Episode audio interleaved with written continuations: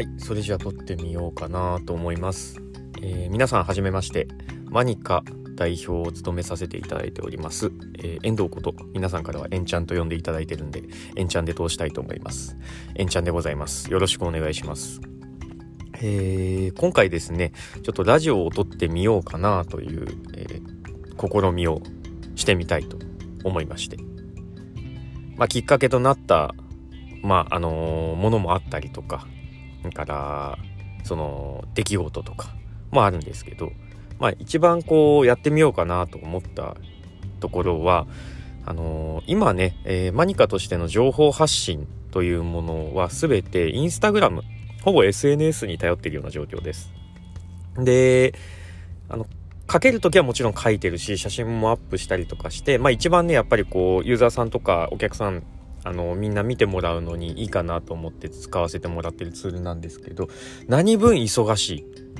まあ、僕一人で、まあ、妻に手伝ってもらいながら今ブランドを運営してるような状況なんですけど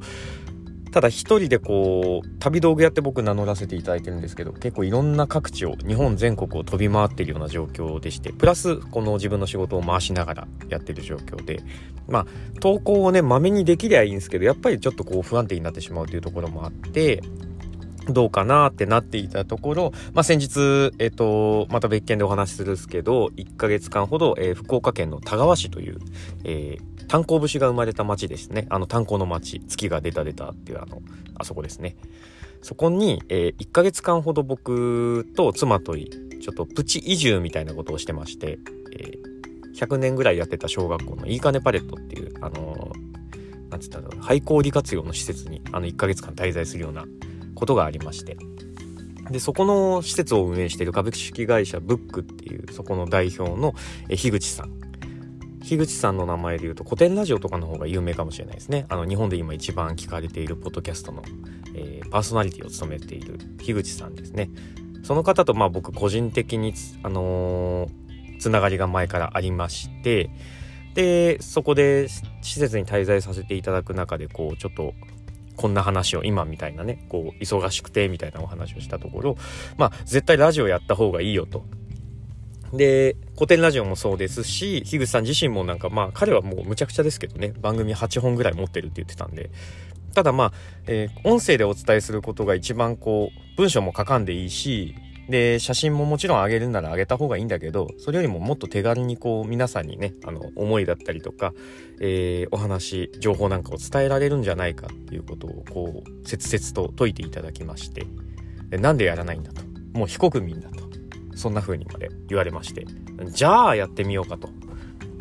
僕もね、ラジオみたいなことをやったことは、あの、ゲストで出演させていただいたことは何回かあるんですけど、僕自身から発信して何かこう、ラジオをするっていうことをまだやったことがない中で、ちょっとこれからやってみようかなと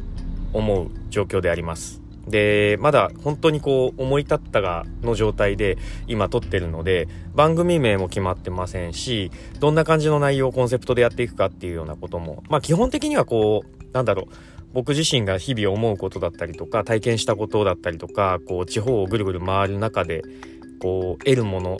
得たものいただいたものとかそういうものの話をしていけたら面白いんじゃないかなとは思ってるんですけどまだざっくりの段階です。だからこれはエピソード0まだ始まってもいない状況なんだけどこういうことをしてみようかなっていうのを今考えている。そして、えー、近日発信しますよっていうようなこうこういうの何て言うんでしたっけ？なんかこうトレーラーみたいな感じでちょっとあのやってみてます。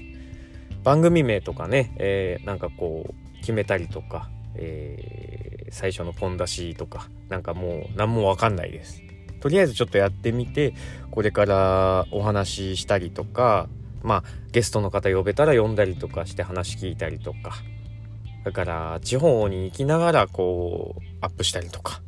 そんなことをしてみたいと思っていますんで、ちょっともしよかったらね、皆さん聞いてみていただけたらいいかなと思います。今後コーナー作ってみたりとか、えー、リスナーさんからの、えー、おはがき読んでみたりとかしてみたいななんて思ってますんで、ぜひよろしくお願いいたします。えー、今回はここまでで、えー、近日公開